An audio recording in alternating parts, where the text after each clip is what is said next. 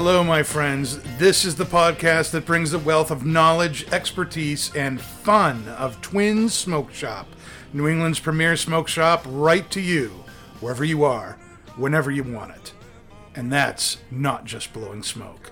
You can find us at our website, not just blowing smoke dot com, and be sure to follow us on Facebook, Twitter, and Instagram at Not Just Blowing Smoke. Cool breeze in my hair, bittersweet smoke flying through the air. It's the way I feel, smoking on a fine cigar. All right, everybody. Hello. It's time for Not Just Blowing Smoke. Coming at you live from Twin Smoke Shop Studio headquarters in Hooksett, New Hampshire. Be sure to subscribe to us right here on Facebook or YouTube if you're watching us live. If you are listening to the show on Podbean, iHeartRadio, Pandora, Spotify, iTunes, Google, or wherever you get your podcast from, be sure to subscribe to us there. Welcome, everybody. I'm Pastor Padron, and I'm here with my co-hosts, Paul and Pat. And uh, Dave and Confused here. And tonight we welcome back our old friend, Steven yeah. Poirier. Are you trying to say I'm old? Poirier. Poirier. Poirier. The office, Poirier. The office just calls me Frenchie. Yes. And he is the Northeast Territory Manager for McAuliffe Cigars. McAuliffe. And we are glad to have McAuliffe. you back on the show. It's glad to be back. It's glad to be back, it's, it's or you're glad to be, to be back. back. It's I, good to be back. God only knows Can what's you talk? going on. I don't know. Okay. We'll see. We got an hour and a half to figure it out. Yes, we do. Perhaps a little bit less, depending on how this goes. Uh, Steve, Uh-oh. we are starting off smoking, uh, of course, McAuliffe cigars. Why would we have Steve from McAuliffe on if we were not smoking McAuliffe cigars? And we have two McAuliffe cigars that we are smoking tonight. One of these is an original release, Connecticut Robusto. The other is a current release, Connecticut Robusto. And when Steve is on, he loves to talk about aging tobacco and how that um, changes uh, the impact of the tobacco on the palate. And, uh, and this, how old exactly is this original release cigar? Roughly late twenty sixteen, early twenty seventeen. Okay, give so or take. I don't have an exact date, but that's roughly where four-ish, it is. five-ish years. Yeah, right about there. Okay, okay, and this just came out this year. This was this most recent production, so this... it was probably in the last shipment from you okay. know, a couple months ago. All right, so let's let's let's make it easy. Five-year difference between between the cigars, plus or minus a couple of months. Okay, so what can you tell us about these? Have they changed the blend at all in that time? The blend should be identical. Obviously, year to year, it's going to change a little bit just based on crop yield and all that type of stuff. Right. Um, but the blend should be identical for both. And I'm doing something that I should have done before I even started. And well, it's an Ecuadorian Connecticut wrapper. Yes, Ecuadorian Connecticut. Nicaraguan Habano binder. Oh, you have all the information in front of you. And Nicaraguan and Dominican tobacco.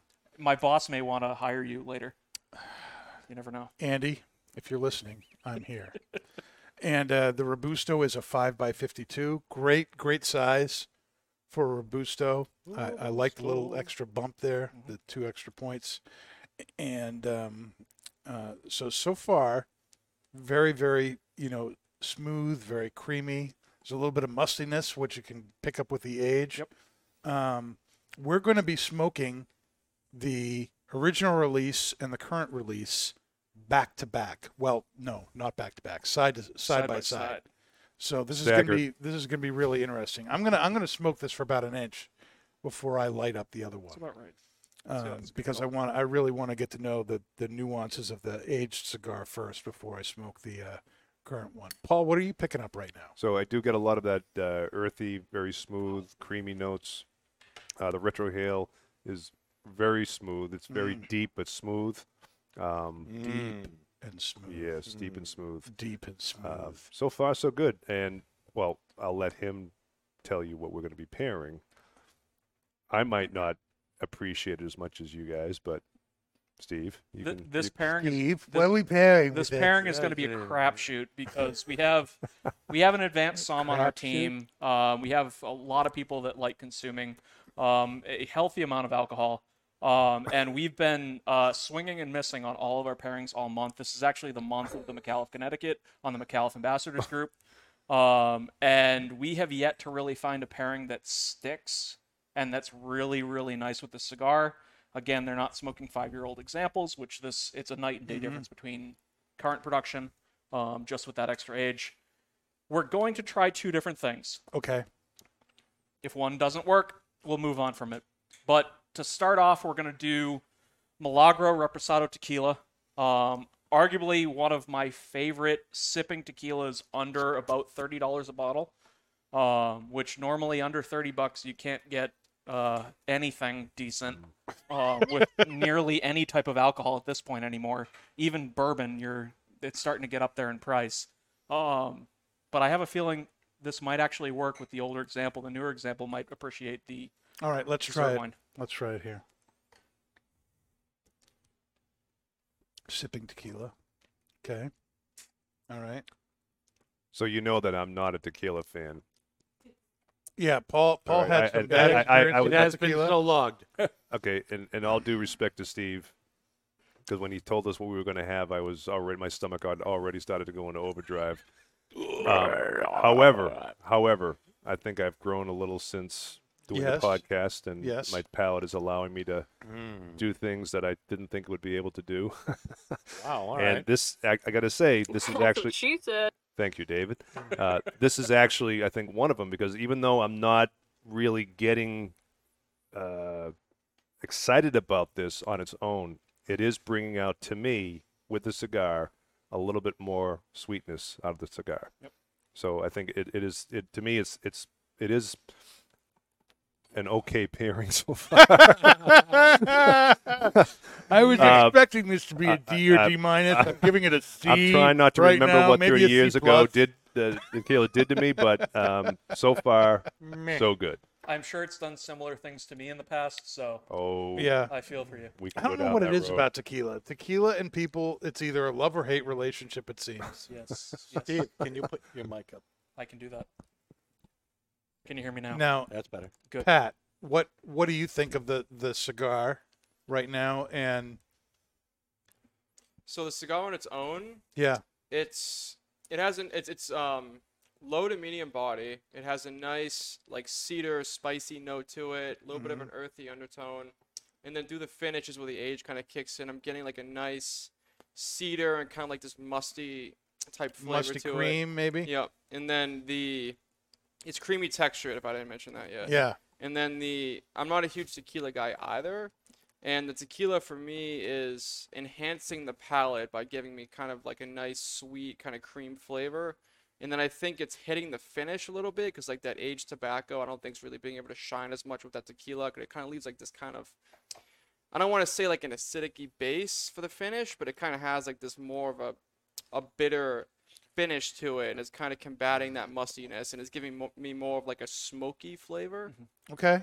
With this tequila, let it kind of wash your palate a little bit, give it a little bit of time to get the heat off your palate, and then take a sip of the cigar, and you'll notice it balance a little bit better because there's a decent amount of alcohol content in this, um, and it is a little hot.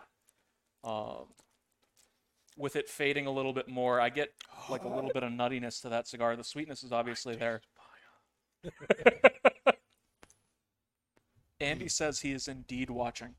Awesome. As is Good probably Andy. ninety percent of the McAuliffe I'm team. I'm glad so. you're watching, Andy. Oh, yeah, you, you did. need to see this. It came up. Right right there. That's right there. So, Dave, what do you think about the uh, cigar? Um, I think it's going... I think it's good. I think it's going remarkably well with tequila. The tequila? Yeah. yeah. What do you think of the um, tequila? I think it's good tequila.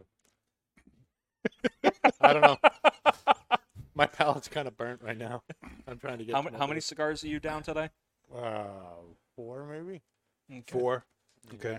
How many cigars have you had today? This is my first. This is your first. This is my first. See, this is why we like having Steve on the show, because he has this super sensitive... palate. It's like really it, it's like the Princess P of palates. And so when he knows he's going to be on the podcast, he doesn't smoke anything for like twenty-four hours, so that he can totally taste what's uh, coming off on the cigar. And that's really cool. I mean, who else does that? I don't do that for my own podcast. I was smoking some nerds. I was smoking I three or four cigars and four bowls of pipe tobacco before the show. Mm-hmm. I mean, realistically, when you're smoking something this mild, mm-hmm. like back in the day when we did the double Ajero chisel Maduro, yeah, yeah, you could smoke damn near anything. Yeah, and you'd still wouldn't and you'd be, be able to taste that no problem. Yep. Double Ajero chisel was my end of the night I P C P R mm. cigar because I needed to be able to taste something after smoking ten or eleven cigars in a day. So this is a little bit more, uh, significantly more mellow. Now that brings up a great point. The last three or four times you've been on the show, and you've been on the show a number of times. Um, you were with La Flor Dominicana. Now yes. You're obviously with McAuliffe. Yes. Can you talk a little bit about that transition, how it happened, why it happened? Sure. You know, why is it good? Is it bad? Are you happy? Are you, you know, is Andy happy? Maybe he's I, I having Andy's some buyer's happy. remorse. He'll, I don't he'll, know. He'll probably text me if he's unhappy, or I might just get a text saying I'm fired by the end of the night from Dan. I don't know. That's probably uh, true. But uh, COVID happened, basically. COVID. Um, L F D at the beginning of COVID um, ended up basically taking stock and looking at upcoming what the year to hold is going to be. And realistically, everybody at the beginning of COVID, cigar companies, cigar manufacturers, cigar shops, were all thinking it's doomsday. Mm-hmm. Um, yeah. The industry is going to tank just like every other industry. The whole world is going to shut down. Um, and L F D made a decision to let about half the sales team go. Mm-hmm. Um, realistically, um, I understand it from a business standpoint. I've actually talked yeah. to John Carty since then. Yep. Um, multiple times, actually. I understand it from a business decision. Sure. I, I wasn't exactly happy of how it was handled, but no. it, again, it was a business decision. It's something that they looked at it and said, we have to be careful with this one. So sure. they did.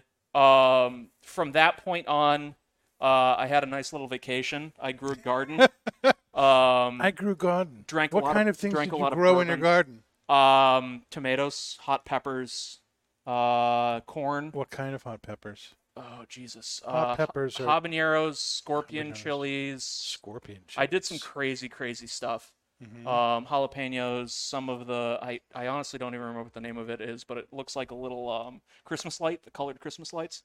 Okay. They're like a really tiny. A Christmas light pepper? Yeah, it's a, it's a weird one. I don't remember what it was. Um, serranos, all sorts of stuff. None of which I got to use because uh, by the time, if anybody remembered in the Northeast last year, it was a very dry uh, summer. Um, and I wasn't keeping up on the watering. Mm-hmm. And by the time about mm, July, when it got really, really hot, right. I ended up going to work as the G M for a cigar shop down in Connecticut where I live, um, and had absolutely no time to pay attention to my garden. um, my garden became overgrown. Yes. Uh, everything kind of uh, had some issues. So my yield was probably about two percent from everything that I grew. Um. Yeah, that was so, a mess. Whereabouts in Connecticut are you uh, hanging? So I live in Woodstock, Connecticut. It is Woodstock, Connecticut. Yep. Why it, am I not surprised? It is the middle of nowhere. It's the yes. It it's sounds farmland. Like it. Farmland. It's quiet. Mm-hmm. It's also dead right in the middle of my territory. Okay. Which is perfect. Now, do you have an apartment there, a house there? I have a house there. Live corner lot on a lake, a really nice view, great place to sit on the deck, smoke a cigar at the end of the night. Are you by yourself? Is there anyone else there? No, my girlfriend lives with me. Uh, so I can't complain about life at all. No, no, you can't complain. But not if you want it, to go back home. I do I, do I want to do that? Oh, that's, you mean home totally Connecticut, to, not yes. home Massachusetts? Yeah. Correct. No, no, too old for home home. Mm-hmm. Uh, no, no. What, did you grow up in Massachusetts? I grew up in Massachusetts. Whereabouts? Leominster, Mass. Leominster, Mass. Leominster, Mass. I grew up in Stoneham, Mass. That isn't anywhere near Leominster. Mm-mm. That's a solid hour, hour and fifteen away. Yep, yep. But very going true. Back on topic, where I haven't happened to go on tangents very often, um, Andy, the national sales manager, Andy Yaffe, the national sales manager of McAuliffe Cigars. Andy Yaffe, who's uh, watching? Who um, I actually worked with. At L F D, he was really? the Texas rep when I first started with L F D. Texas. Um, called me up at the end of December and said, hey, do you want to get back in the game? And at that point, I said, yeah, sure, send me your cigars, because I can't find them anywhere in the Northeast. Um, so I smoked them. Um, on my third cigar, I think it was my second day, um, smoking the cigars. Uh, the third you cigars, only smoked one cigar a day. Probably. Yeah. More likely than not. Uh. Um, I smoked what uh, is now one of my go-to McAuliffe cigars, the Riata. Nice, mild cigar. Mm-hmm. Milder than the Connecticut. Really? Very floral. Really, really tasty cigar. Comes in a Churchill and a Torpedo, so you know the number two and the number three worst selling sizes mm-hmm. on the planet. Um, and oddly enough, now it is the, uh, I think I'm the number one territory in sales for that specific blend really? in the country mm-hmm. because I love it so much. And, mm. you know, me professing my love gets people excited about it. And then they start smoking it and realize it's a great cigar. When Steve professes his love. Oh, it's dangerous. Mm. People can't stay away. Paul, you seem to be really engaged either in your cigar or in some kind of serious mental contemplation. I, I smell smoke. I'm I'm realizing Something's I'm actually retrohaling the cigar more than probably any other cigar I have in a long time. And I think the reason why is, I'm going to say this, can't believe I'm saying this, the tequila is has changed the complexity of the retrohale. It, instead of just a nice, solid, as I said before, deep spice, it's actually, it, it helped to oh, bring wow. out a lot more of the A spicy, earthy, wow, sweet, woody notes. That's yeah. You are totally right, and it's it's intoxicating. It really is. I think that again, again, it's intoxicating in more ways than one. My fear of this. Do you has, need the has, bottle passed has, down has, again? Has rewarded me. Has... So every once in a while, I can throw together a pairing. Jared has me beat most of the time, mm-hmm. which that's our Midwest rep. He's an okay. advanced level sommelier. Um, he worked for Hyatt before he got into the cigar industry. This guy, me and him go back and forth on pairings, and you yeah. know he occasionally, I mean, like once in a blue moon, calls me up and says, "Hey, I'm stuck. What should I do with this?" But he'll he'll nail, nail a pairing nine times out of ten with mm-hmm. his eyes closed. Mm. Uh, me, unless I've had experience with it, and actually, I sit down. Case in point, yeah. I don't smoke before I go on a podcast like this to try and taste an aged cigar. I need to sit down and actually think and try, which gets very expensive. Yeah. um, my girlfriend knows all about what is currently stashed in my basement, and mm-hmm. it's enough alcohol to probably kill me seventeen times over over the next ten years. So, um, I think we should all go over to Steve's. We'll have a hell of a party this summer. Mm, I'll say. Throw uh, Paul in the lake. Throw Paul in the lake. That won't be a problem. Pat, Pat, what do you do? You agree with Paul that, that the tequila brings out a, a really nice, earthier, deeper, spicier retrohale? Yeah, it's definitely giving the cigar more body, even with the mm. five years age on it. Mm. So I think what Paul. My summary of it is like that smoky note I was referring to. Is mm-hmm. You kind of put like the spice, the earth, and like the cedar notes in there, and I think it's definitely doing well. Yeah, one hundred percent. It's um, I'm actually doing both cigars, so I don't know if you want me to start on that since well, I, I haven't I haven't lit up the other one yet. I, I think we should talk about that in just a second. Yep. Okay. All right. But um, hold off. Do you want to while while we're lighting up, or yeah, Paul hasn't, Dave hasn't, I haven't. You're the only one. Why does it not surprise me, Pat? Who who has smoked both cigars Didn't at once? Did Nick do the same thing on the last show? Yeah, he probably did. So that's the new Nick. He, he'd be on his second Robusto by now. Yeah. That's also true. Yeah. Nick would be saying, "This is a cigar that's constantly in my rotation. I've smoked it like eighteen thousand times. It's really, really good, and I always recommend McAuliffe to anybody who comes in the store." Am I right? Yeah, that, I'm right. Okay, so while we're lighting it up, I know the McAuliffe cigars, you know, how they came about, that has a really great backstory to yes. it. While we're lighting up and kind of uh, um, figuring out the difference between these cigars, you want to talk about the backstory there? So you'll see it pop up here eventually. That's Twins. Yes, the McAuliffe uh, box will show up eventually. Yes, it will. You'll see the family, the McAuliffe family crest, and you'll also see manufactured by Gomez Sanchez family, nineteen thirty-four at the bottom of it. Um, the Gomez Sanchez family is our partner that runs our facilities in Esteli. Um, we have our own factory down there. Um, the backstory behind it is Al McAuliffe, the namesake of McAuliffe Cigars, um, ran into Abdel and Joel um, down in Texas. Al's from Texas. The company's based in Texas. Mm-hmm. Factory's in Esteli. Texas. Texas. Um, ran into them at a rolling tour that they were doing. Their bus broke down in front of one of Al's major hangouts in Fort Worth, Texas. Okay. Um, Silverleaf. Right in downtown, right in the Arts District. Gorgeous, gorgeous bar. Um, and they walked in, talked to the owner, and said, hey, uh, our bus just broke down. Do you mind if we roll and sell cigars for the weekend so we can pay to fix our bus? Mm-hmm. And the owner said, sure. I, I apologize to the owner of Silverleaf and the manager of Silverleaf. I can't remember his name. Andy, please throw that in there. Or Dan. I know Dan is on listening as well. Um, not Dan, but Dan. Yes, yes. Dan, I figured it. We were man. Not talking to me. Yes. Yes. Um, so Al regularly makes an appearance at Silverleaf. He smoked a lot of their fresh rolls. Uh, and by the end of it, he said, hey, can you guys make me a thousand cigars and ship them to me when they're ready? Um, Al, his only requirements basically were, I want the best tobacco you have available. Um, I don't care what the price is. Al is rather wealthy, so, you know, finances don't necessarily matter to him when it comes to cigars. If he's going to enjoy them, he's going to spend whatever it takes. Um, so about six months later, the cigars arrive to Texas, to Al's house. Mm-hmm. He smokes them, or not all a thousand. He probably smokes a handful of them and reaches out to them again and says, hey, you guys really don't have a lot of exposure in the U S. Um, I've been building companies since I, I'm assuming his mid twenties, early twenties, okay. um, all across the United States, understands distribution, understands everything to do with getting companies rolling. Um, how about I bankroll you? I'll buy you a factory, set you up with tobacco. I'll do whatever you need.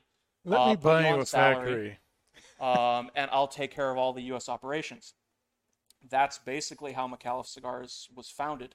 And the cigar that was delivered to Al that effectively brokered the deal was the Reserva. Uh-huh. Now, as the McAuliffe ambassadors know, which we probably have a handful of them watching now, um, it's a rather expensive cigar. It retails for about forty-three dollars a stick. Wow. It's a Churchill. We also make it in a Toro that's about thirty-seven dollars. Mm-hmm. Um, the Churchill was first.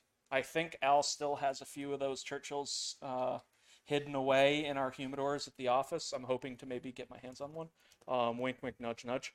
Um, wink, wink, nudge, nudge. Because I would love to be able to taste something with that much age on it, especially the Reserva, such a revered cigar in our portfolio. Mm.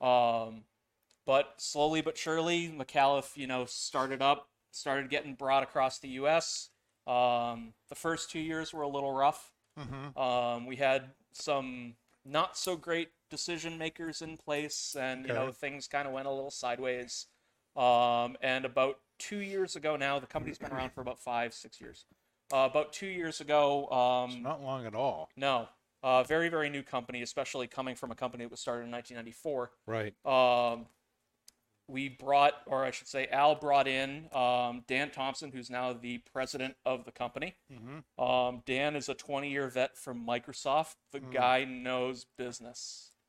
Um, he knows nearly, I, I want, honestly want to spend a week with him just sitting and listening and shadowing him, because my business acumen would go from almost nothing to above the roof. Um, the guy's incredibly intelligent. Um, and he brought on Andy Yaffe, my mm-hmm. former coworker at L F D, mm-hmm. um, as the director of sales. Okay. And Andy, over the past year and a half, has been cultivating and getting a sales team together, which... Um, we had our best year on record, the most growth we've ever seen in a year in the history of McAuliffe Cigars. Um, we have a hell of a team, and we're kicking ass. That's awesome. And I'm lucky to be part of it. So t- to, you know, cut the long story that turned into a longer story short, I'm very happy where I am. Do you prefer McAuliffe Cigars or... L F T cigar? Smoking them? Yeah. Is it more as, of your palate? As you know, I smoke everything.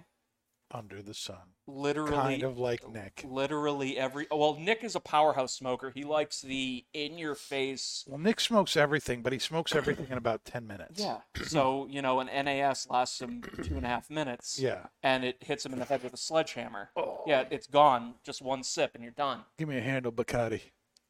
Cold, there, cold, cold. Honestly, there's a few L F Ds right, that stick with me. Workout. There's a few L F Ds that stick with me that I still smoke to this day.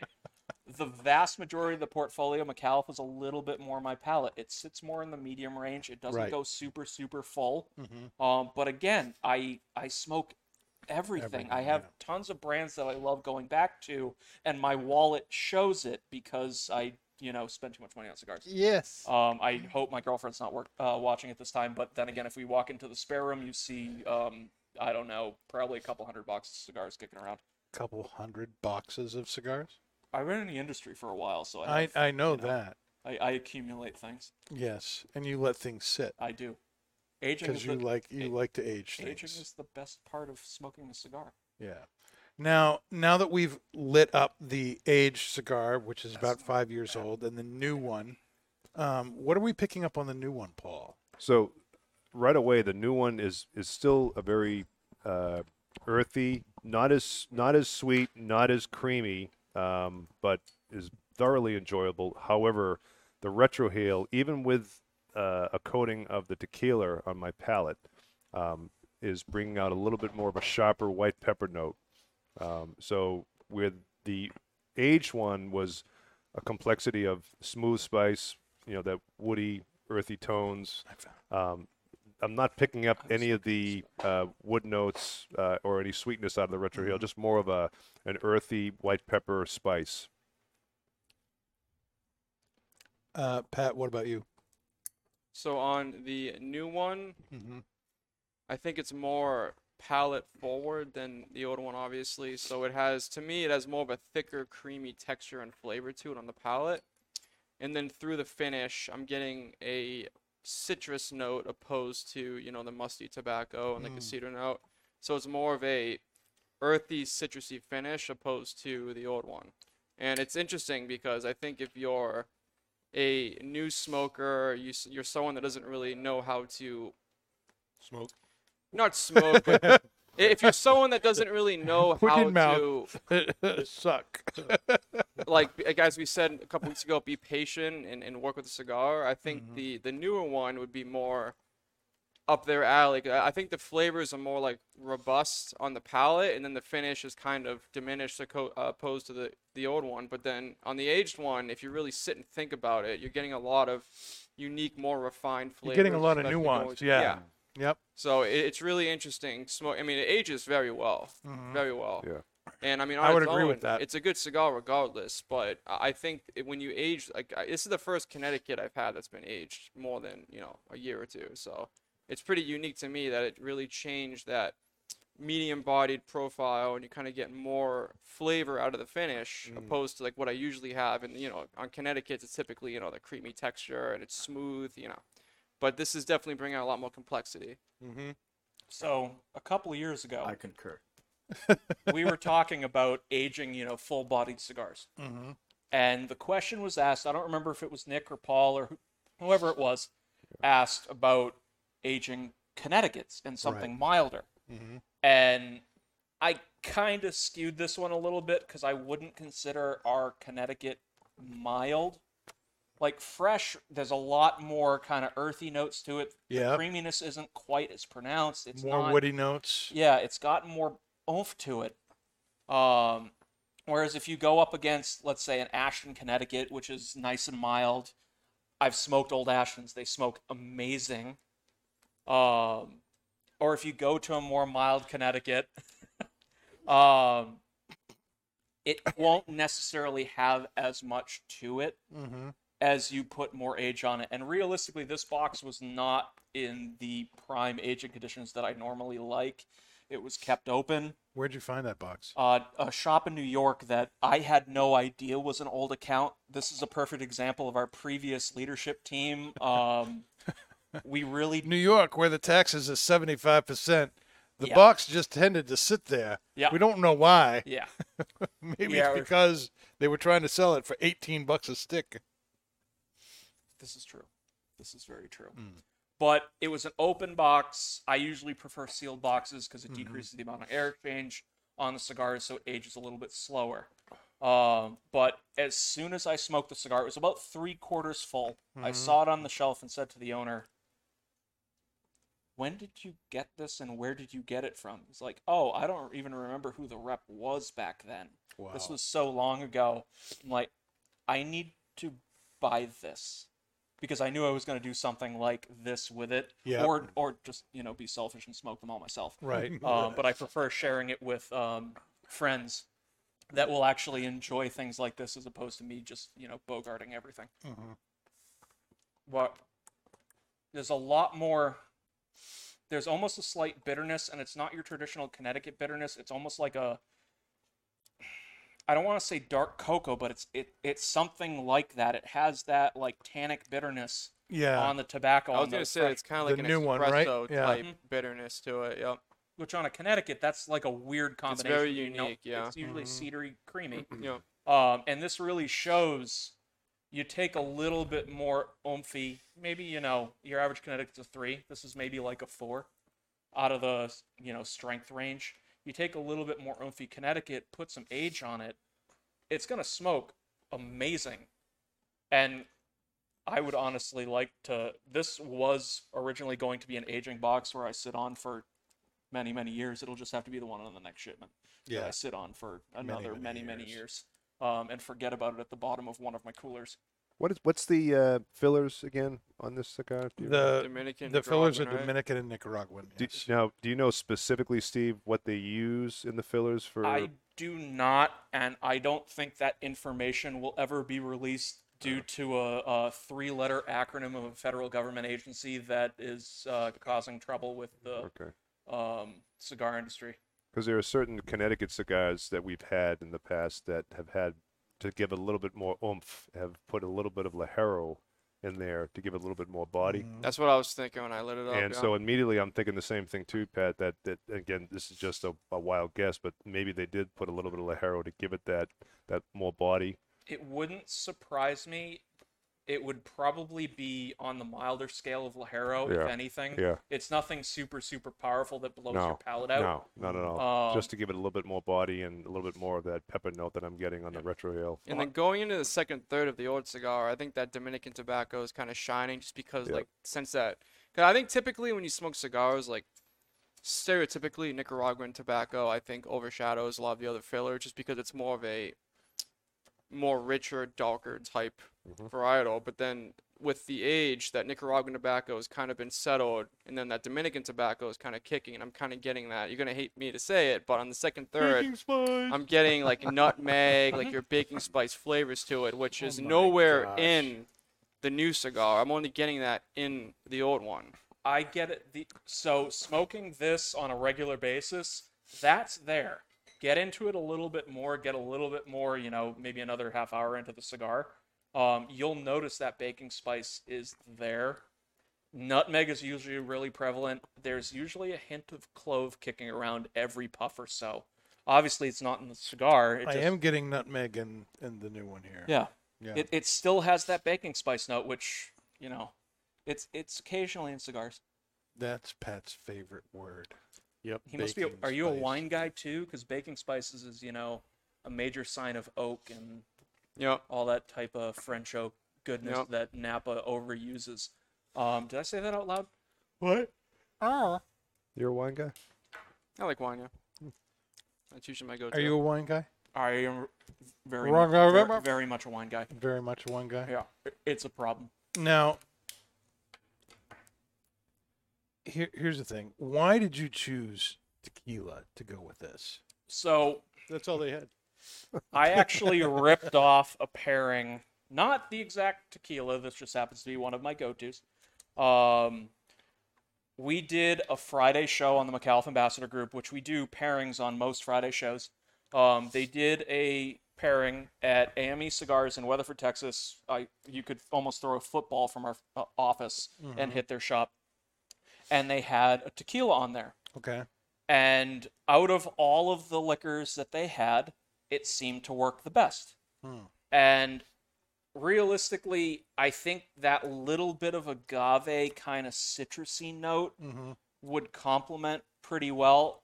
A Blanco would obviously be a little bit more agave forward. Yeah. The Reposado, this is a nice sipping tequila on a budget. Mm-hmm. Um, it's not your Herradura. It's not going crazy where you're spending fifty dollars, one hundred dollars a bottle. Um, but it's very approachable, and realistically, anyone can grab this on the shelf at damn near any liquor store across the country. Sure. Um, and do exactly what we're doing today. Mm-hmm. The second pairing might be a little bit more difficult. Now, Paul, having spent about thirty minutes with the tequila and both of these cigars, mm-hmm. are you more comfortable with the tequila pairing with than this, you were when you started? With this, yes. Mm. With this, with the, with, well, both cigars, but specifically the aged one. Mm. So absolutely. If I, if I Why brought... do you think it helps the aged one better? Well, first of all, I think the aging has, you know, mellowed out some of the tobacco, and I think it's pairing much better with it. It's bringing out, again, the, the complexity of that retrohale for me, which, again, I can't stop uh, doing, and it's it's making it's making the pairing to me a lot more enjoyable. I can't stop. I, I, I can't no. stop, Nicole. I can't stop. I, I, I don't think I can have this on its own, though. I really don't. I think it's just it, yeah. It, but it's, with it's, the cigar, it's, it's, it's, it's enhancing the cigar. Oh yes, yeah, absolutely.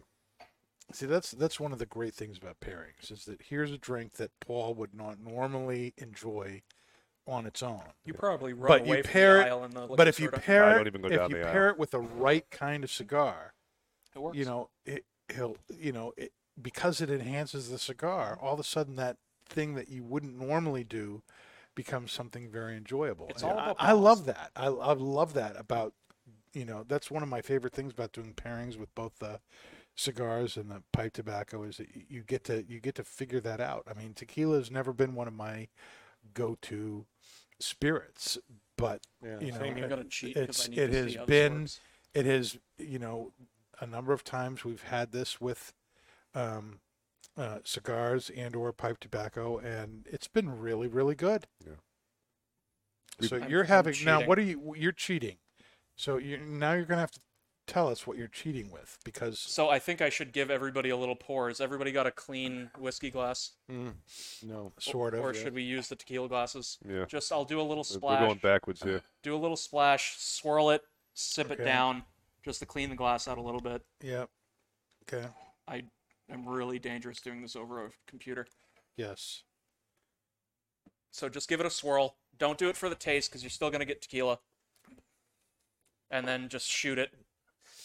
To shoot it down, and then we'll do a re-pour. Mm. Ideally, this is going to work better with the pipe tobacco. Yes, but I, I think, think this it will may work actually work with the pipe tobacco with the cigar quite nicely. This uh, that, yes, there. Okay, it got confusing for a second. I don't have many brain cells left, right, so there you go. Don't have many brain cells left. My girlfriend will agree with me. Oh my gosh. I'm sure she's on there commenting she away. Is. And Dan she is said, commenting also. She said yes, she's still watching. mm.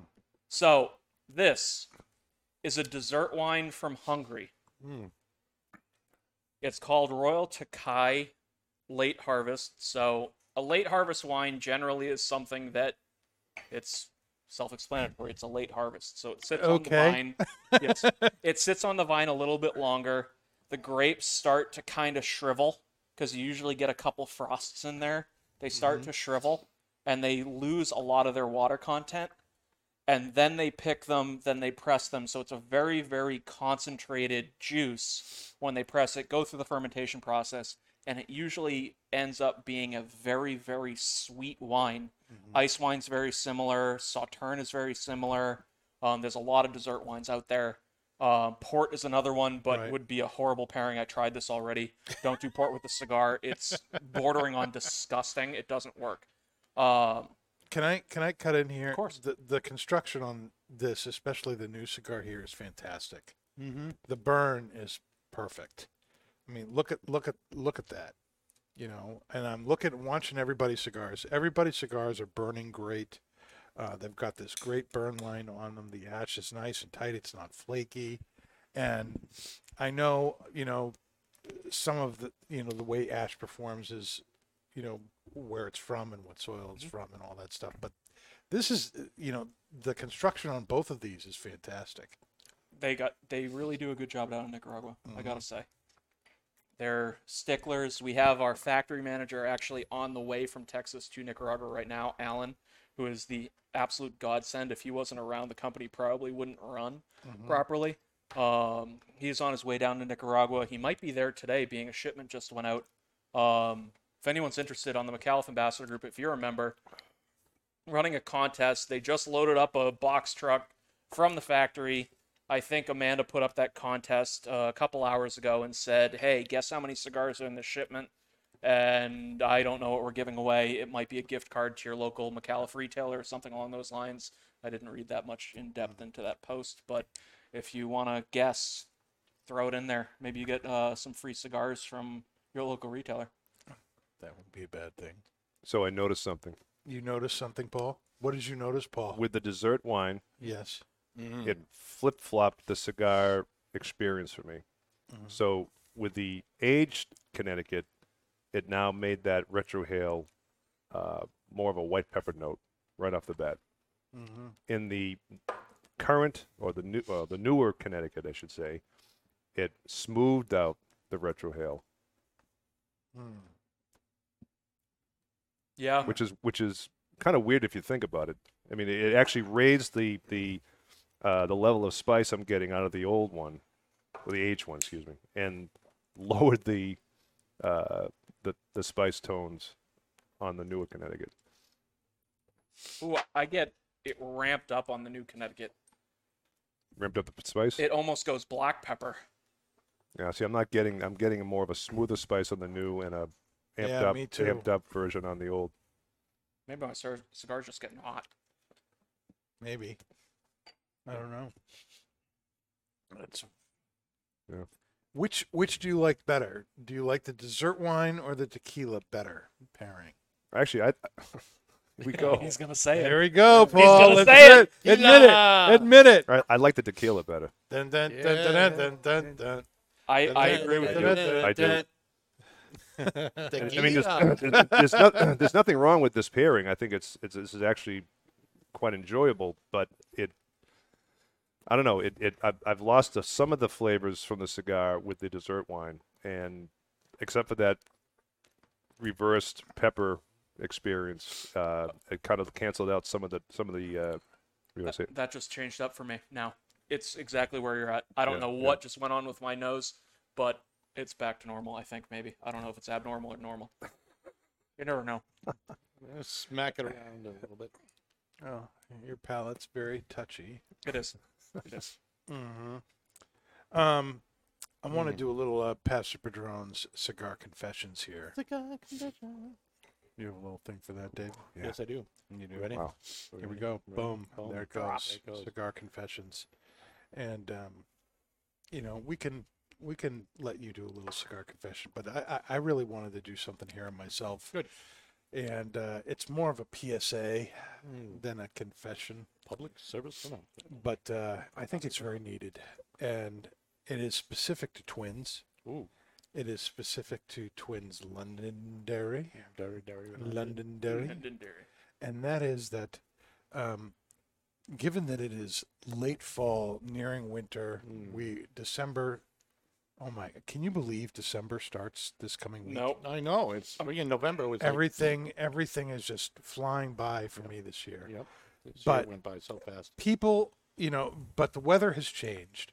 We've already had it snow and hail Yay. a couple of times, and there hail. has been times where the snow has um, held on overnight. It's never stayed around very long. But up had... in Londonderry and mm. and uh, Hooksett, it's it's hung around a little bit.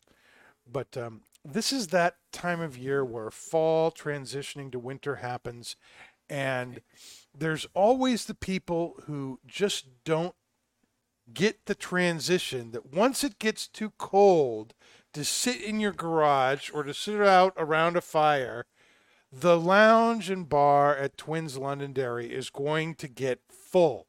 Slammed. Quick. And so people are still coming in at seven thirty, eight, eight thirty on a Thursday, Friday, or Saturday night, and they see the parking lot is completely packed, and they're like, what's going on? It's never been like this. Yes, it's been like this every year for the last, you know, how many years. But that's okay. They forgot about it last year because last year didn't exist. Right. La- last year was the end of the world. Uh, uh, maybe. People but, you know, it's... it's so, it, look...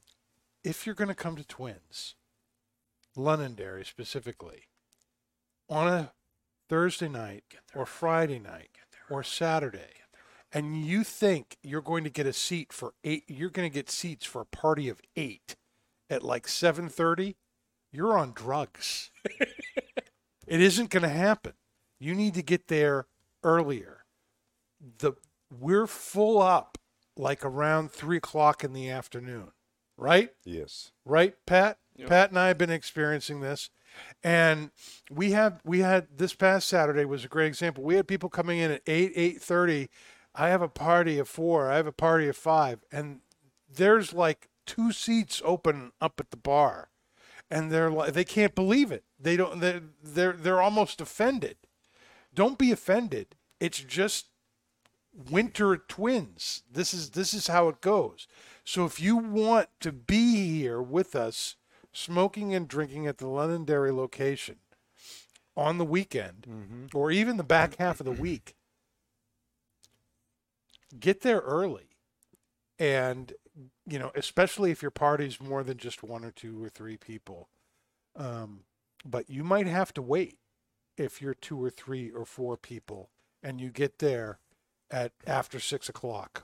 On a Thursday, Friday, or Saturday night. Nobody wants to smoke outside. That's if you can even get a spot in the parking lot. Yeah. yeah. It, it's it's crazy. Yep. three p.m. So the parking lot's full. This is that time of year where you have to adjust your schedule and start thinking, yeah. Twins can't be an afterthought. It has to be the pre-planned thing. Okay? Work, worked up so that you can get there. Friday. We want you there. We want you, we want to, you know, have you enjoying the lounge and enjoying the bar and enjoying the people who are at the bar. But you need to get there earlier. It can't be an afterthought. And don't forget so, your cutter and lighter. And don't forget your cutter and lighter. Is there anything you want to add to that, Paul? Yes. Yes, uh, I knew there would be. To piggyback off what you just said, Dan, and remember last year when we were at fifty percent capacity, we mm-hmm. created a waiting list. So yes. when when the bar was at capacity back then, you know, people would have to put their names on it, and they'd have to wait. And then when things allowed, they were allowed to go upstairs. Yes. But this year, I, and I thought once we got full capacity, we would never see that list again. So I work on Sundays, and when Danny works on Saturday nights with Pat, um, they are obviously dealing again with waiting list because mm-hmm. it's getting to the point where there's too many people. The bartenders can't keep up, so they just shut the lounge down until people leave. So coming on a Sunday and seeing the waiting list with names on it, you know, the first thing I see on the desk, I said, well, it must have been a pretty busy night that night. So yeah, it, it's just it's just a tribute to the fact that more and more people are coming out now, um, probably than ever before, um, and so. Yes, folks, you've got to plan ahead. You've got to be prepared to either get here early or you may have to wait. Yep. And order the tequila. Order. Little plug no, for her. No, order. Her, her, her, her. Paul's, her, her. Paul's pick of the week. Order the espresso martini. Yeah. Can I have twelve espresso martinis, please? Well, yeah. You'll get. Oh, you'll probably get slapped. What a penicillin. To murder somebody? I can see Kendra now. uh, yeah, that wouldn't uh, go. She's well, huh? she's gonna beat me the next time she sees me. Yep. If she ever listens to this podcast. If she doesn't, it won't happen. But, or you know. or or order twelve espressos from the new machine. Ooh. Yeah, that's coming. We have a new espresso machine that's coming. We're just deciding on uh, uh, coffee Uh-oh. for the grounds now, but it's a it's a legit. Uh-oh. Espresso machine. It's Italian machine. Yep. So it's going to take twice as long, and it's not. Yep. So forget. It's and and, it's and and the and the thing too is the bartenders cannot walk away from that once they start it. Yeah. They because they, they, they control all the levers yep. and, and the water that comes into it. They can't just Good push segue. It by, yeah. Twins is still hiring. Yep, that's true. And um, yep, you know, that, that machine, that machine, uh, you know, is about four times as much as my car cost. That's the proper espresso you know, machine. It that should is at a, least be a proper twice machine. To three times what a car is valued. Oh, my goodness. Now, n- normally when we do a Pastor Padron Cigar Confession, we have a guest on. What I like to do is ask them, what's one of your big cigar pet peeves?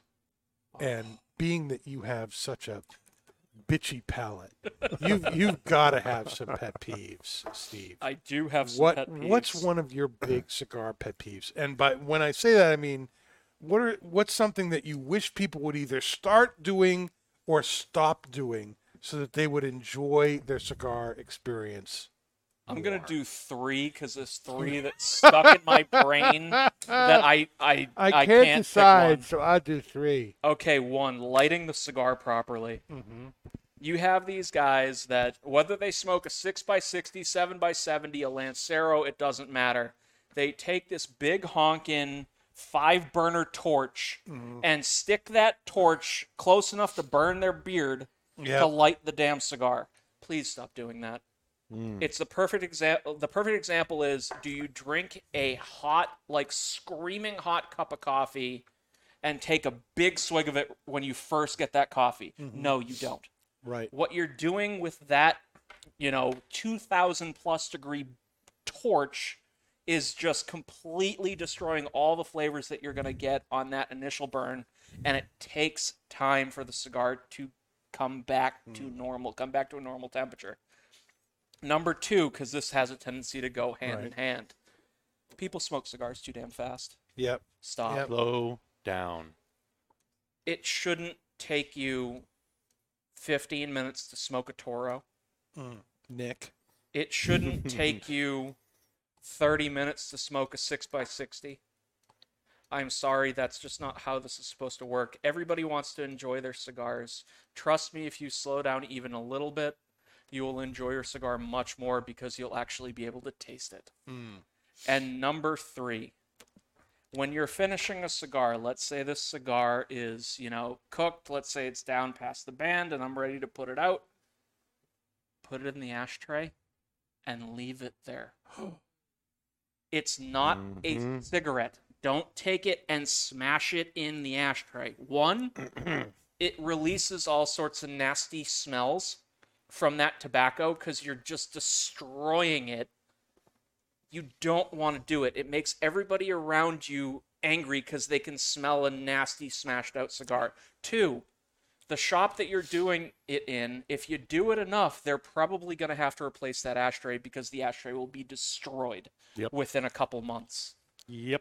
So I Don't actually want to mention a point on that, because it's it's funny that he says it. So we got brand new stinky ashtrays for the bar, and it has like this bronze coating on it, which look fantastic.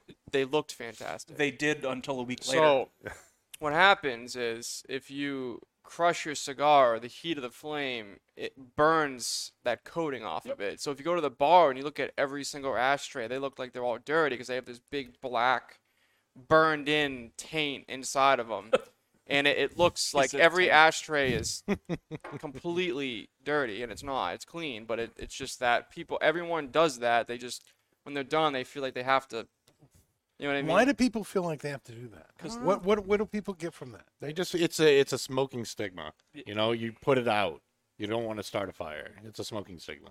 Yeah, but even the embers that are still in the bottom of that cigar, if you throw that into a trash can thirty minutes later, the trash can's going up in flames. Smashing it down is not going to put the cigar out. It's still burning at a thousand degrees.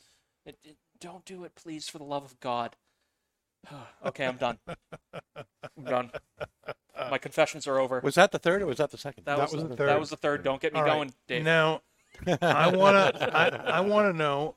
I have a confession, too. You have a confession? Yeah. You have a confession? It, Pat's it's confession? Piggybacking off of yours, so with the bar. Yes. So obviously a lounge is an environment that we want people to just be able to go and relax, take the time and everything.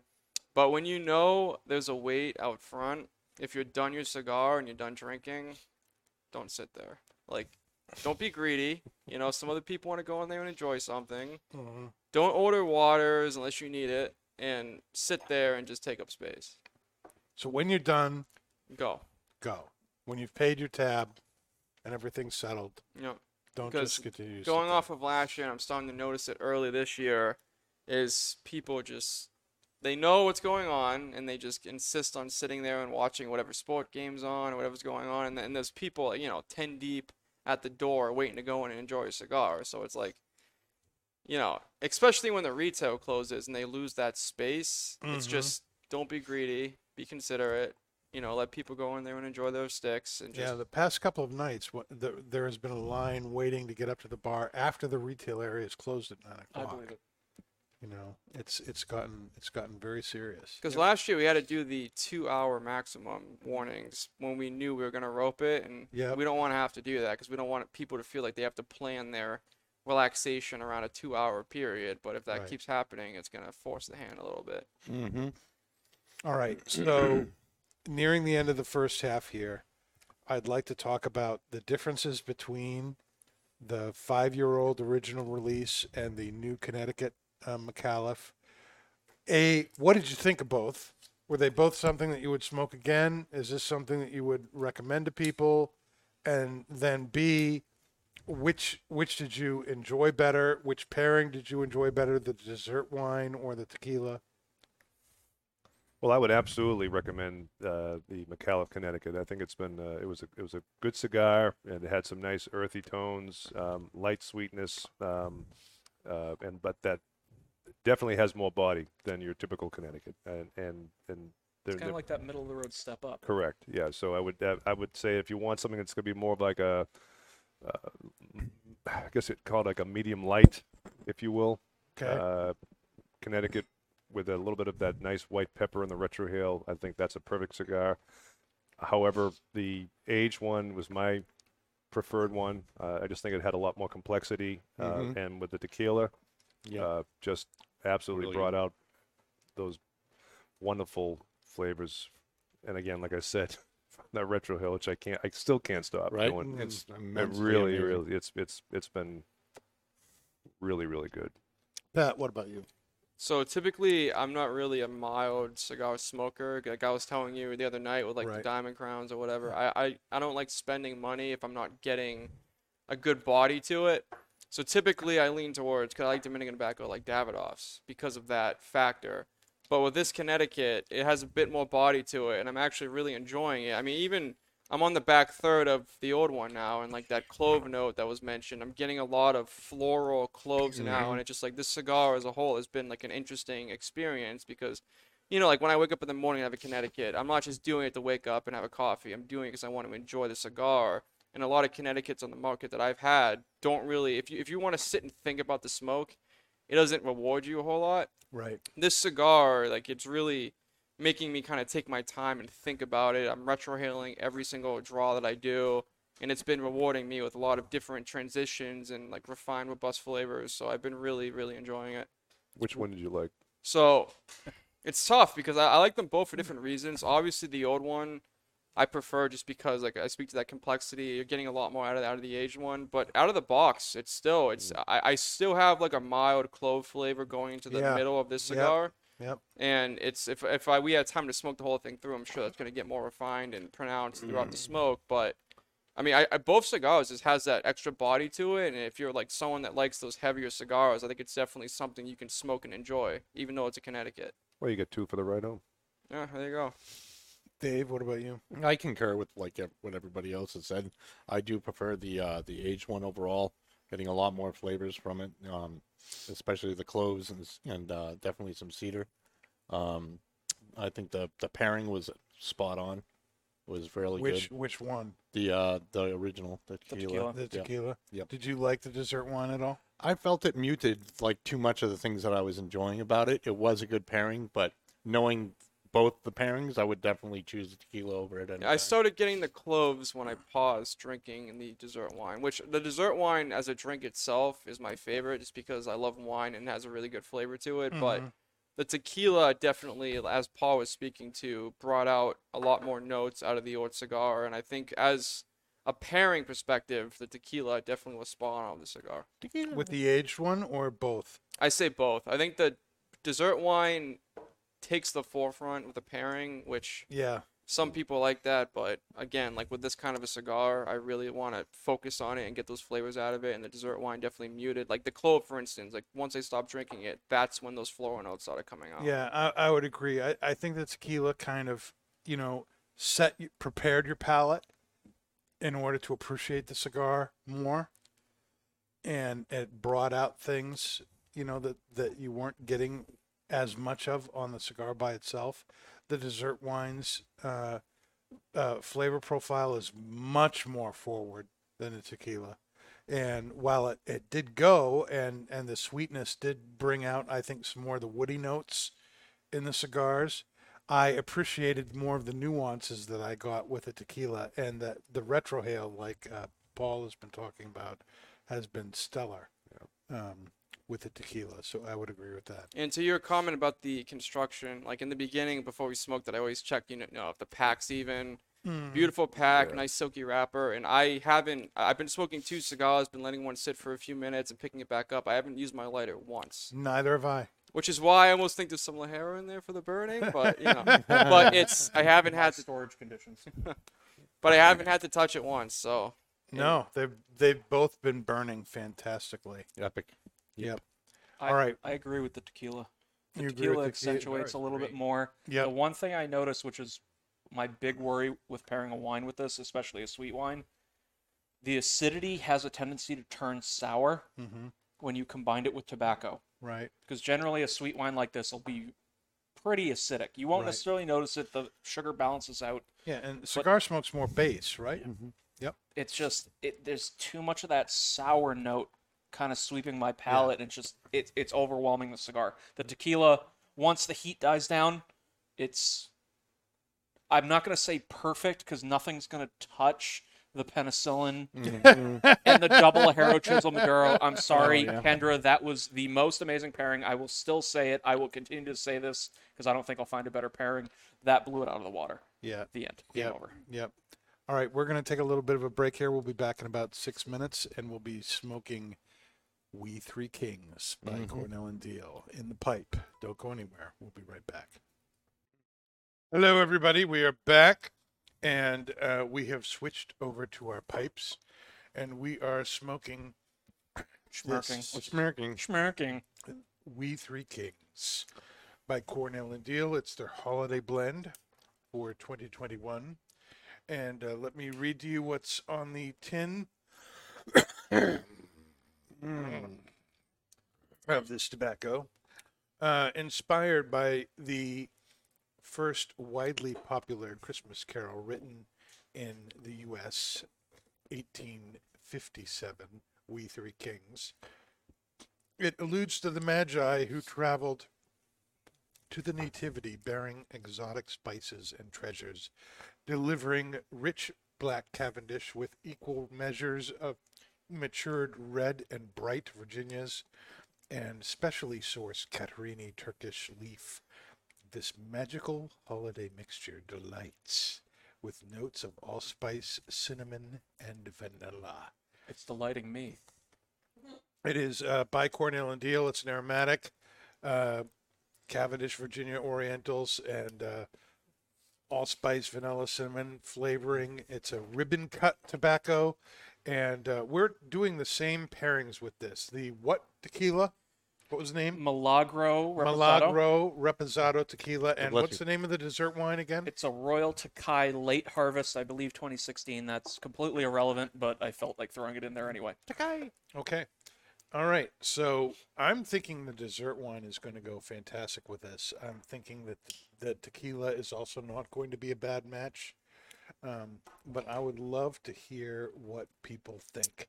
When I smoke this tobacco, what I get is Christmas cookies. Mm. I get sugar cookies. I get that, you know, I get wood. I get molasses. I get spice from the Catarini. I get allspice. That, you know, vanilla I can I can understand, but I don't really pick that out on its own. Uh, cinnamon spice, I can pick that out. Um, what do you guys think off the top of your heads? So usually I'm not a fan of aromatics. I think they're a little too mild for me. Um, I'm not a huge pipe smoker, as you know. I usually just do it on the show and maybe once or twice here and there. But the aromatics, generally, I don't smoke. Uh, but this one here, I can pick up the vanilla. Mm-hmm. I can pick up a little bit of the allspice, the cinnamon. Um, the retrohale is very, very mild. Mm-hmm. Very, very mild. However, with the dessert wine, it has been amped up. It's ridiculous. Mm. Yes, it is. And now I now, cheated early. now it's now this is becoming a lot more pleasurable for me. Uh, mm. I've got it's, this. This is like this. Should just call this a retro hill ep- episode. the you retro know? episode. Retro, yeah, retro episode. So yeah, I mean, it definitely got a lot more spice on the retro hill with the uh, with the dessert wine. Um, however, on the palate, it has kind of muted a little bit of those vanilla cinnamon notes uh, for me. But right. Since I'm going to be retrohaling this for the next thirty minutes, it won't matter. Pat, what about you? Yeah, I concur with Paul. Before I had the drink, I was getting a lot of those. I am getting that vanilla note that they're talking about. I, I kind of thought it was caramel, but then you said vanilla, and I was like, oh, yeah, I can get that. And, yeah, it's definitely like sugar cookies, though, like especially the aroma coming off oh, of the yeah. smoke, oh. which would be really nice if you're smoking at home for Christmas. It'll kind of set, like, that festive environment. Mm-hmm. But... It's um with the drink, it is bringing out like this nice white spice in the retrohale, and prior to having the drink, it was kind of a very mild. Right, it was a little bit sweet, but it wasn't too too much body on the retro. But I am definitely getting a lot more flavor out of the mm. retrohale of this. It's not getting mm. that bitter wine finish. No, no, same with me, Dave. What do you think? Um, for me, I'm I'm totally. I don't know. I don't know about the uh, Christmas cookie thing. To me, it's more. Spicy cakey. I don't know. I get Spicy more cakey. baking. I get more baking spice from it. Oh God. Yep. New Nick agrees.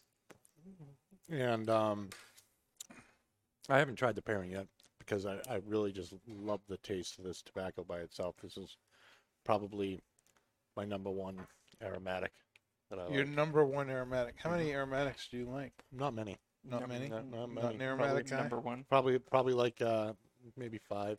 I mean, there's Autumn Evening, and I love uh, Fourth Gen's Morning, and I don't know, there's not much many more after mm. that. Oh, uh, Londonderry Preserve, so I like Black Raspberry. That's about it. Mm. Ice cream. Ice cream. Mm. What do you think there, Stevie? Mister Uh, Princess P Palette. um, very, very enjoyable. I mean, when I think Black Cavendish, I automatically think kind of that vanilla wafty kind of note. When you have somebody smoking Black Cavendish in a room, you smell vanilla. Um, it's got a little funk to it. I'm assuming that's from the Oriental. Just a touch. It's got a little bit more to it than your average kind of, you know, aromatic. With the Royal Takai, it's amped up. Mm-hmm. That's a, it's a night and day difference. Mm. It I'm not going to go into the tequila yet because I don't think that works quite as successfully, but the wine really does increase. It almost seems like it increases the body of the pipe tobacco and gives it more oomph, mm-hmm. which is kind of nice. Mm. Yeah, I would agree. I think that the uh, wine really plays better with the tobacco flavors, um, especially with it being a kind of a more mild aromatic. Mm, yeah. Um, it's not in your face. No, it's very enjoyable. It's it's a very enjoyable aromatic, and, and the room note really does remind you of Christmas cookies. Mm. You know, that you you mentioned sugar cookies mm. uh, before the show. Um, it's definitely right right on that right on that mark. And you know, I think if if you know there are there are if you watch the um, break um you know I talked about pipe tobaccos that you know you might want to enjoy if you want people to continue hanging around you during the holidays mm-hmm. versus to uh pipe tobaccos that you might want to smoke in order to get your alone time during the holidays. This was one of those um that you would smoke to have people enjoy being around you. The room note really is very pleasant. It's very sweet, and um uh I, I can see this being something that would be uh, uh, very friendly to uh, the wife or the lady friend, um, perhaps Nicole, you know, that uh, she would go, hmm, maybe you don't have to go outside with that, Paul. No, I'd still have to go outside. You'd still have to go outside. I'd get a lot less complaints about me smelling like smoke if it smelled more like this. Yeah, hmm. yeah. My wife really prefers the the pipe tobacco to the cigar tobacco. Um, I think pipe tobacco just has more of a sweet smell to it. Um, and I, I think that's just more um, uh, friendly to people who are around you. Uh, do you have the same experience, Dave? Yep. I mean, that's why I, um, um, until this, my one of my favorites was uh, like a black raspberry. I actually used to roll it into cigarettes before I quit smoking cigarettes. Uh, just because, you know, people get in my car and be like, what are you using for, like, you know, this, you know, for your air freshener? I'm like, I smoke. They'd be like, no. But, uh, no, it's just, uh, yeah, it's a great, it's a great change. Mm. Uh, I like smoking this in the morning with the first cup of coffee when I wake up. Mm. It's, uh, especially this time of year. It's awesome. They, they, Cornell and Diehl did a great job this year with their holiday offering. If Andy was here, I think he would agree that this is a very enjoyable pipe. Does Andy smoke a pipe? I honestly don't know. I've never seen him smoke a pipe, but I think we should convert him down. That shouldn't be too I hard. I think we need to get That's him up here in the spring. That's not hard for the Darth Piper. That's yes. right. I you do convert. have a great selection. I can convert just about anybody. A great selection. Mm-hmm. Mm-hmm. Yes. Um, so... You know, Thanksgiving is over. We're we're already in the Christmas season here. I can't even believe it.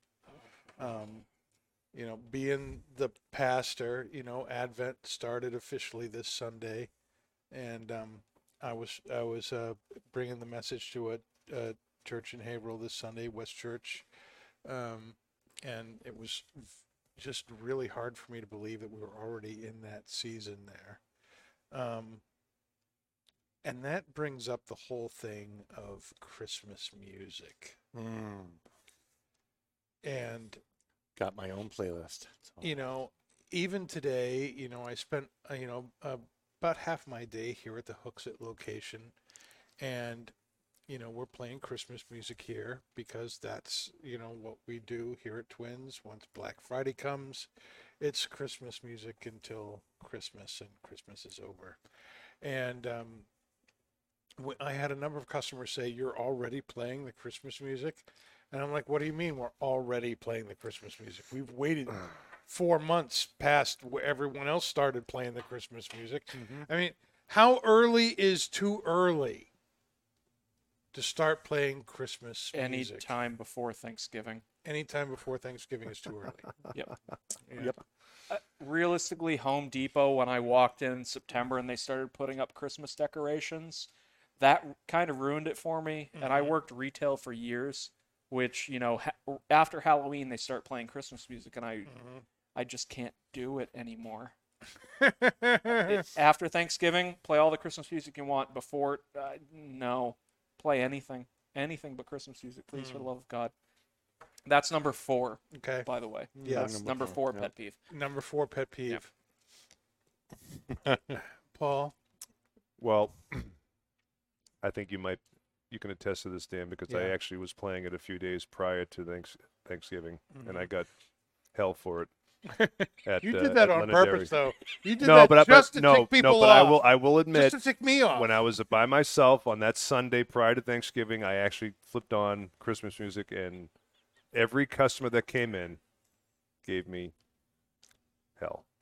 Oh, the weather and I said, you know what? We have a we only have a month this year. One month. So delightful. Yeah. We're all crotchety. One, yeah. You, well, you, what, New Englanders, you can't make them happy no matter what they do. What yeah. what what season it is? You know, if it's summer, they they're complaining about the heat. If it's wintertime, they're complaining about the the cold. I mean, and if you true. run out of their favorite cigar, then oh, then they're really they're, complaining. They're on your shit list. Yeah. So I just, to me, there's totally the, true. The week leading up to Thanksgiving is fine. I, I I look forward to it. It's only a month. You can flick the different channels. You can do Frank Sinatra Christmas. You can do mm-hmm. holiday classics. You can do what I love is nope classical Christmas music. Nope, nope. Dave, you'd you'd play which, Rush. If Rush had a Christmas nope. album, you'd be nope. playing that year round. No, nope. nope. nope. come on. Nope. I, I listen to um, um, death uh, metal instrumentals of Christmas music. Oh, God. Yep. Why am I not surprised? If it's not at, one hundred, at two hundred beats a minute, I don't want to listen to I it. I mean, Metallica and Trans-Siberian Orchestra yeah, works right. pretty pretty nice. That I could listen to all year round. And then there's, there's this other band I listen to called August Burns Red, and they do they came out with a Christmas album called Sled and Hill. And probably about Sled ninety. Sled in Hell? Sled in Hill. Oh, oh Sled in Hill. Sledding Hill. Hill. Yeah, and that they, would fit uh, more. They, uh, ninety percent of the album is instrumental. And it's just all the old ones, like Come Emmanuel, like all, all the old ones. And uh, it's awesome. I can listen to that all year round, honestly. But, yep. And I make a playlist, and I find stuff like the Metallica stuff, and I just mush it all in. And I play. That's what I listen to. Throw Trans-Siberian Trans-Siberian Orchestra. Trans-Siberian Orchestra. Trans-Siberian Orchestra. Followed up with death metal screamo. Oh, Carol of the Bells. Yep. Yep. Well, they don't sing. So that's that's the no, no. It's just instrumental. Don't need to scare people away. You know, it's a little heavy. Well, scaring people away don't need sometimes to scare people. Serves it's purpose. Just a little heavy. Mm-hmm. Pat, do you have any opinion on this? You're young. You're you're not even thirty. I mean, do you even? Not even twenty-five. Not even twenty-five. Oh, Jesus, youngest guy in the room. Jeez. I mean, I could be your father. That's what's scary. You know, do you even have an opinion about any of this? I think Black Friday Pat, is when you can start doing I it. I am your, your father. father. Okay, so the day after, the day after Thanksgiving, I'm... No! Yep. I'm glad it's kind of a consensus. Yeah. I feel at home here. Yeah. I. It, it's just... Uh, now, you know, the, the rationale...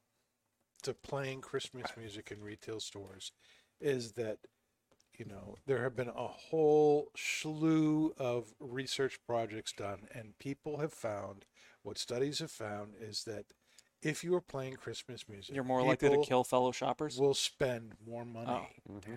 You will buy more because you're in a better mood and you're in a more generous mood. And the Christmas music does that to you.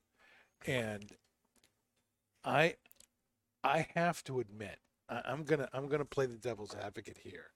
It has almost the opposite effect on me. Now, I'm willing to grant that it may be because five days a week at nine to ten hours a day, you get completely overshot with the Christmas stuff, and anything good overdone ends up being a bad thing. Moderation and everything, right? So, you know. Maybe it's just too much of a good thing, and that just drives me crazy.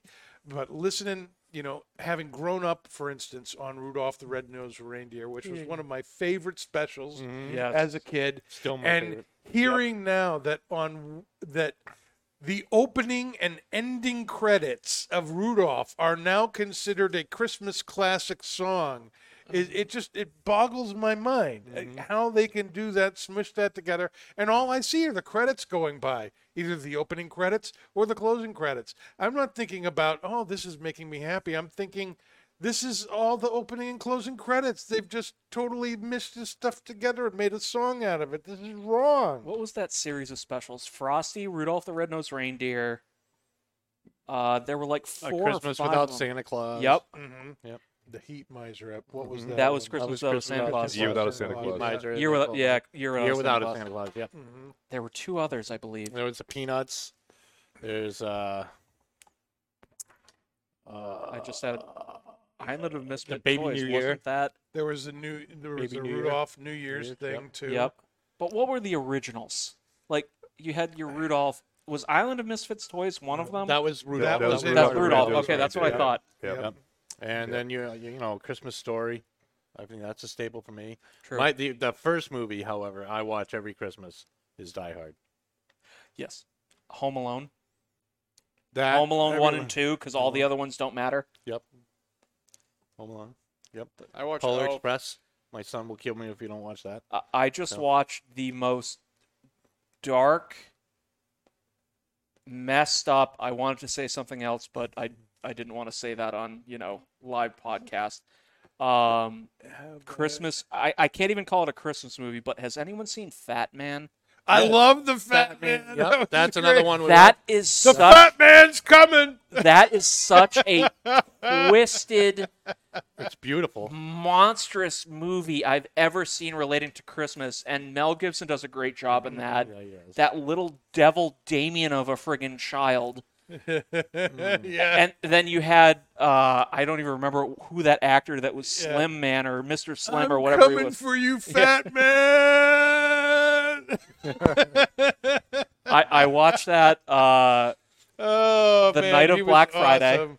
I was, was hang- great. I did an event Black Friday, went back to the owner's garage. He has set up as a little smoking room, mm-hmm. and we watched that on his, you know, seventy-five inch T V or whatever it was in his garage with, you know, the full propane heat setup. It was like the most comfortable outdoor experience I've ever had in my life. And he put on Fat Man, and he's like, I want to know your opinion of this.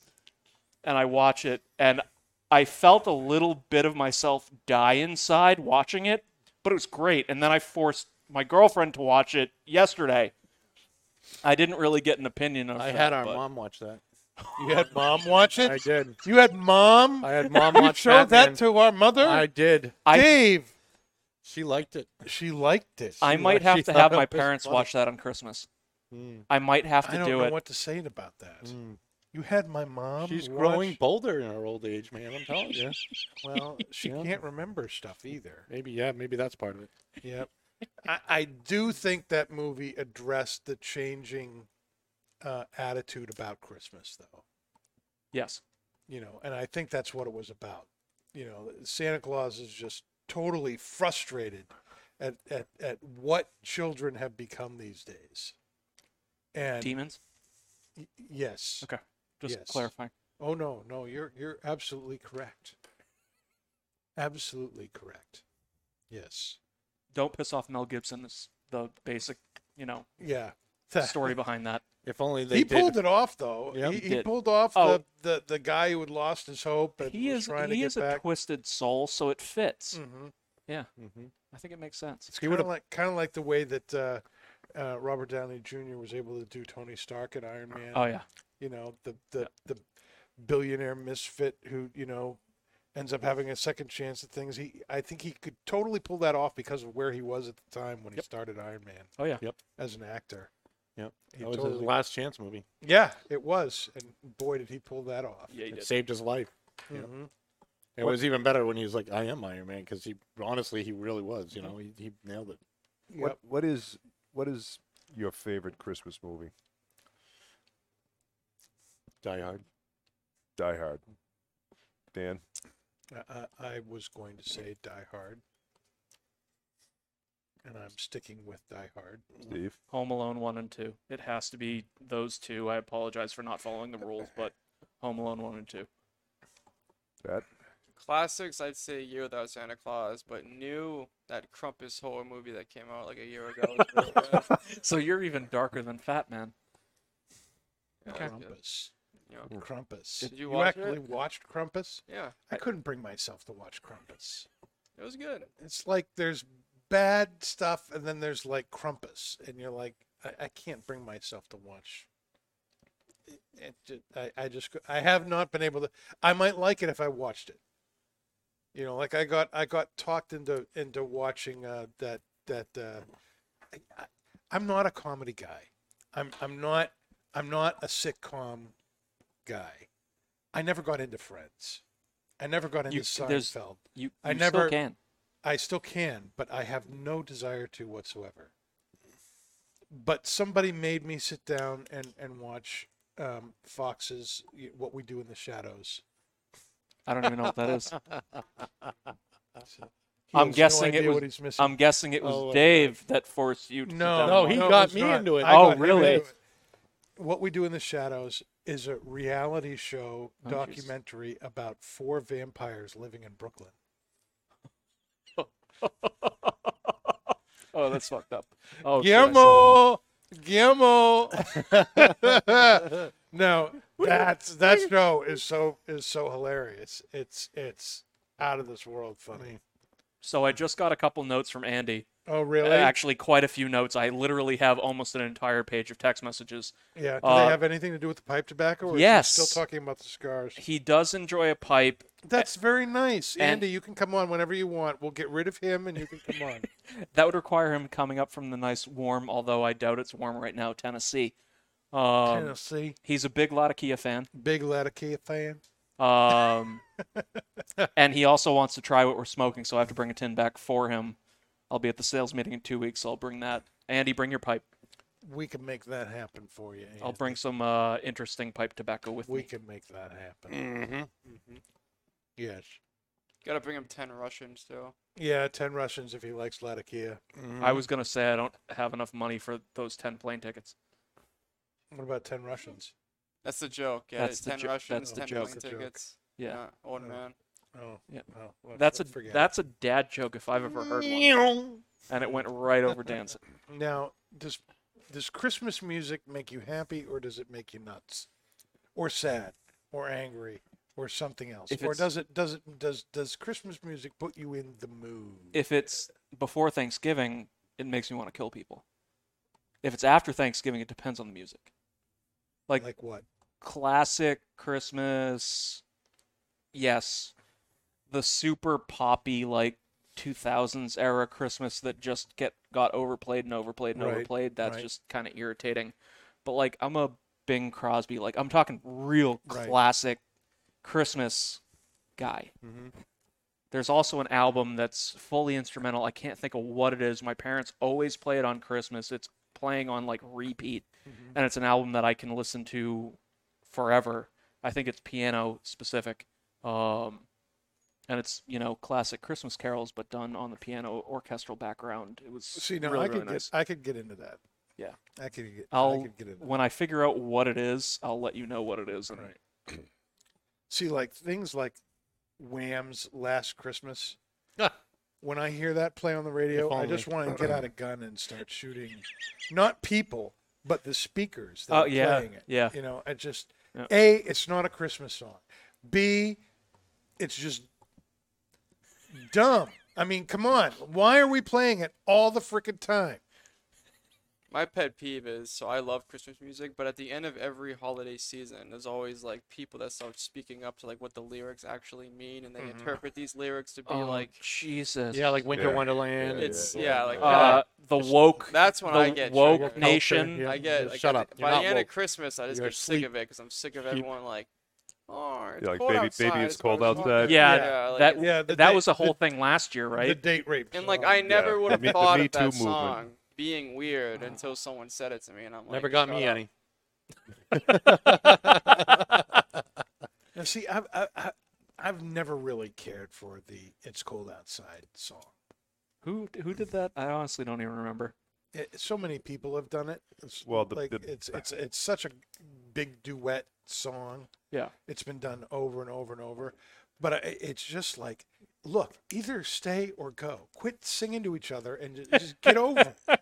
And it does. It, it, it and and while you know in the fifties and sixties, no one would have ever thought that's a, about. No, it, no, it's all about just not. staying and enjoying company. But in today's society, everyone's so sensitive. Well, everybody, you know, it just mm-hmm. you, you can't help but think, because why? Your minds are dirty and disgusting, and they just go there. Thank the, you, the, Pornhub. You know, I really can't stay. Oh, come on, baby. Let's have another drink. I'll pour you one right here, and we'll just stay. In. It's cold outside, baby. Come on. Okay. I'll stay for another one, maybe. Give me a cigarette. I know. You know? It's like, come on. You know what's going on. It's just bad. I mean, it's just, it's horrible. But it's because of our... You know, things have things have changed where mm-hmm. that song is just not appreciated for what it was. But uh, I just I can't I can't stand it. Well, the best version of that song is the end theme to Elf. so so the I forget her name. She was in the in the movie, but and there was another guy who played uh, the uh, snowman mm-hmm. in that movie too, or at least the voice of that. And uh, that's to me that's the best version. You hear that every once in a while. I can't get into that movie. You don't like Elf? I'm not a fan of Elf. Oh, yeah, and I, I get like ridiculed it. every year for it. And hey, I, I, I don't like, I like Elf it. either. I, I'm I, just, I, I am not a Will Ferrell guy. Okay, Will Ferrell Wedding Crashers?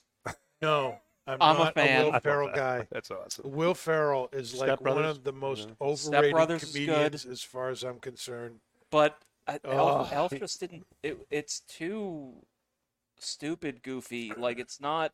That's all that's, he but, does is stupid yeah. goofy. But, but it, that's ultimately what it is. Yeah. It's just a fun, goofy movie, you know.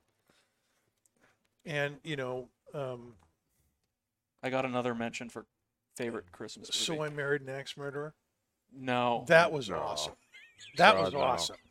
That's Christmas? No. That's no, Christmas. Not Christmas. Oh, but that's another good movie. Saturday Night Live, you know, guy who goes and does a movie. You know, Mike Myers. Mike Myers. That yeah. was that was funny. Is okay. it a Christmas music? A- absolutely not. Yeah. But he was fantastic in that. I, his humor, I totally, totally get. Yeah, baby. I'm yeah. more of a In Living Color guy as opposed to an in S N L guy. Mm. I go, I, I go back to, anymore, to James but... Carey. See, I've never found James Carey to be that funny. Watch In Living Color. I've seen some of In Living Color. You need to watch all. And I, you know, I like the. You know what my favorite In Living Color skit was? The You're going to laugh because Pastor Padron should not find this very funny. Homie the Clown? No. That was so The funny. Handicap. I think that was season Never two. Underestimate the power of the handicap. I'll never forget that as long as I live. That was freaking hilarious. Oh, Jesus. Yeah, they have can't to... talk about that anymore because nope. you get, you know, we get blacked out. Nope. YouTube would shut us down. Yep. Can't talk they about would, it. It would be game over. Yep. Monetization out the window. Oh, wait, we're already talking about tobacco. Never mind. Mm. Stephen, Stephen Lynch. Stephen Lynch. Special Ed. Great song. Mm. Okay. Mm. Now, um, are you ready for a would you rather question tonight? Would you rather? Yes. Here we go. I'm terrified, but yes. Okay. This is a more serious question than okay. I normally ask. And uh, that, and we'll start with you, Steve, because I like terrorizing the guests. Of course.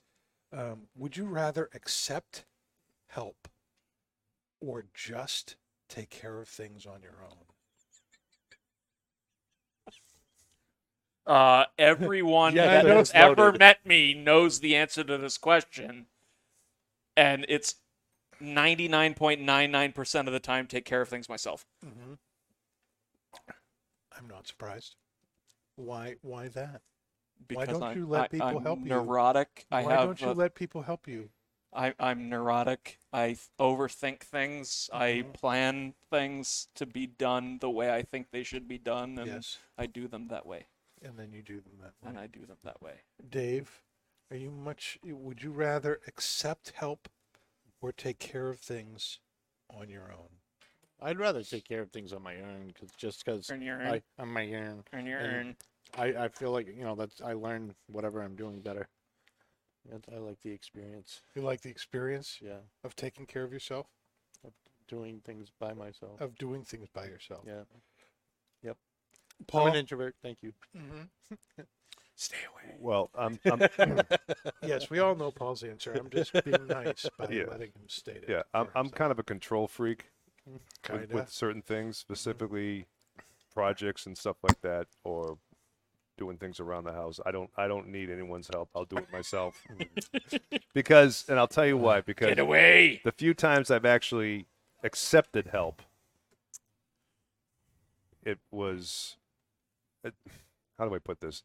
It wasn't done to the level that would be acceptable to me.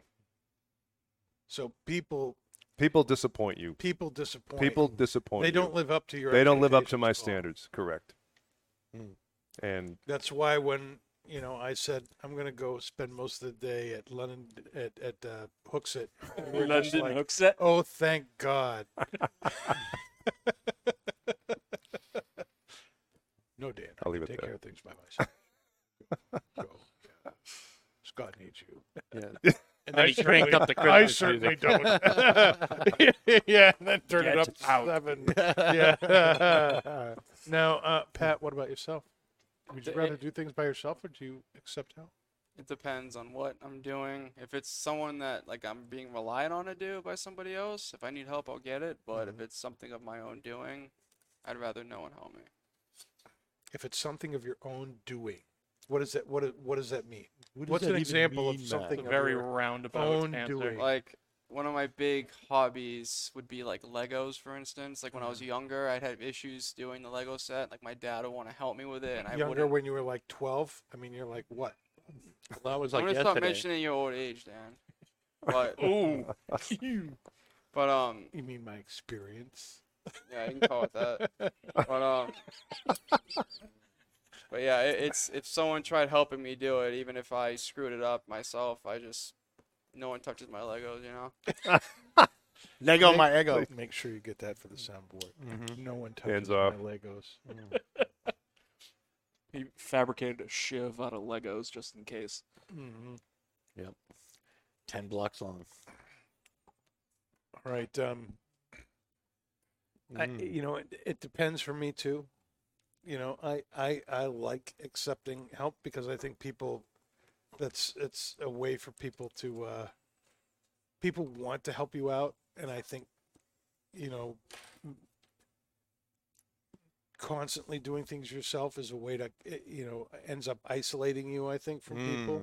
Amen. And, um, you know, but there is a part of me that totally agrees with Paul that, you know, I, I have this idea in my head of where I want things to be and how mm. I want things to look. And if that help can't get me at least most of the way there, then, you know, I can I can struggle with that.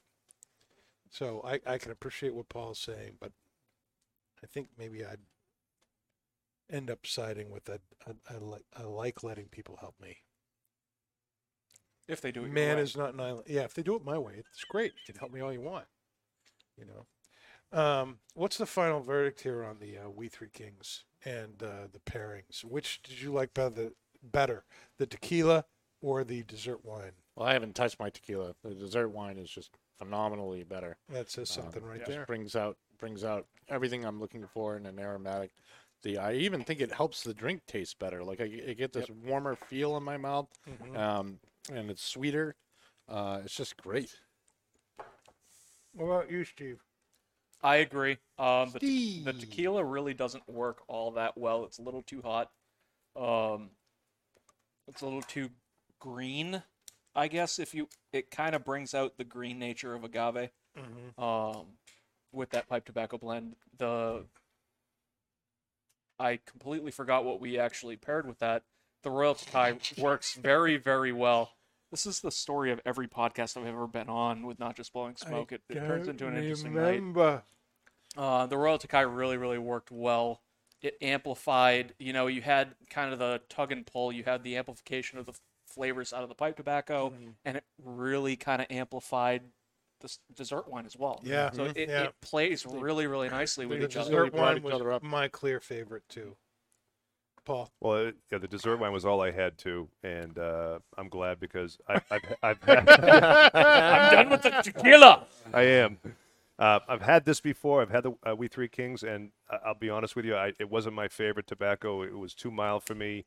Um, the the subtle flavors were there, but it, again, it was a little muted. The retrohale really didn't have much at all, but the dessert wine helped to bring that retrohale back to acceptable standards for me, and really, and really, kind of enhanced the flavor too. Yeah, it did. I mean, it, it really, it, really, it, kind of made it a much more enjoyable. Yeah, it really did. Yeah, so I, I, than on its own. Yeah. I totally agree with that. Bat, what about you? You exactly the opposite.